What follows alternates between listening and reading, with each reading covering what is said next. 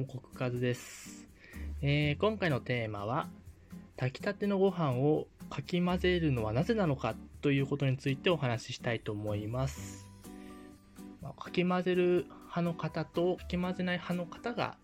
いるんですけども、どうしてかき混ぜるのか、どうしてかき混ぜないのかを紹介したいと思います。えー、ちなみに私の実家ではかき混ぜる派でした。はい。そうですね、炊き終わったら、もうご飯混ぜといてって、うちの母親とかにね、言われてね、朝早く起きた時とかには、もうかき混ぜて、置いといて朝食食べるみたいなことはしてたんですけども、えっ、ー、と、かき混ぜる派、かき混ぜる理由としては、まあ、ご飯の硬さにばらつきがあるからかき混ぜると均一になるっていうことがあるみたいですね。まあ、あとはなんか余分な水分や水蒸気が飛ぶため、それでべ後からその水分が下に落ちてべちゃべちゃにならない、ご飯がべちゃべちゃにならないという理由。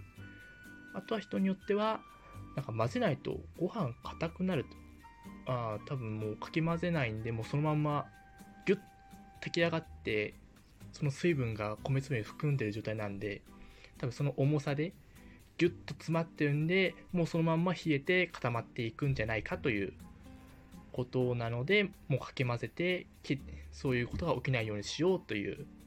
ことらしいです。一方で、かき混ぜない派の考え方としては、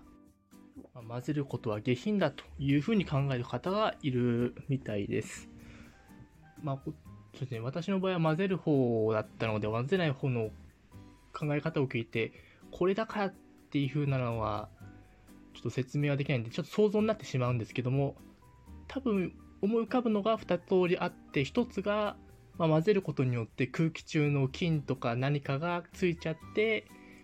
なんか食べたくないちょっと汚いなみたいな思いが出ちゃうのかなっていうのが1つと、まあ、もう1つがそもそも出来上がったご飯に何か手を加えるみたいなことはやあれなんですね。なんか日本人としてちょっと作法に反するとかそういうことなんじゃないかなと私は思います。てか思いました。そんな風に。あとはもう最近の炊飯器ですね。なんか昔は土釜だったんで、やっぱりムラとかがあるんで混ぜるとかって言いましたけど、今はそういうのを排除されてちゃんと加えてるから混ぜる必要がないっていう理由もありました。で、まあ実際にね、ちょっと調べてみたら、まあこれを実際どちらともやってみて食べたっていう人もいたんで、やっぱな好みの問題とか、実際どっちが絶対だっていう答えが見なかったので、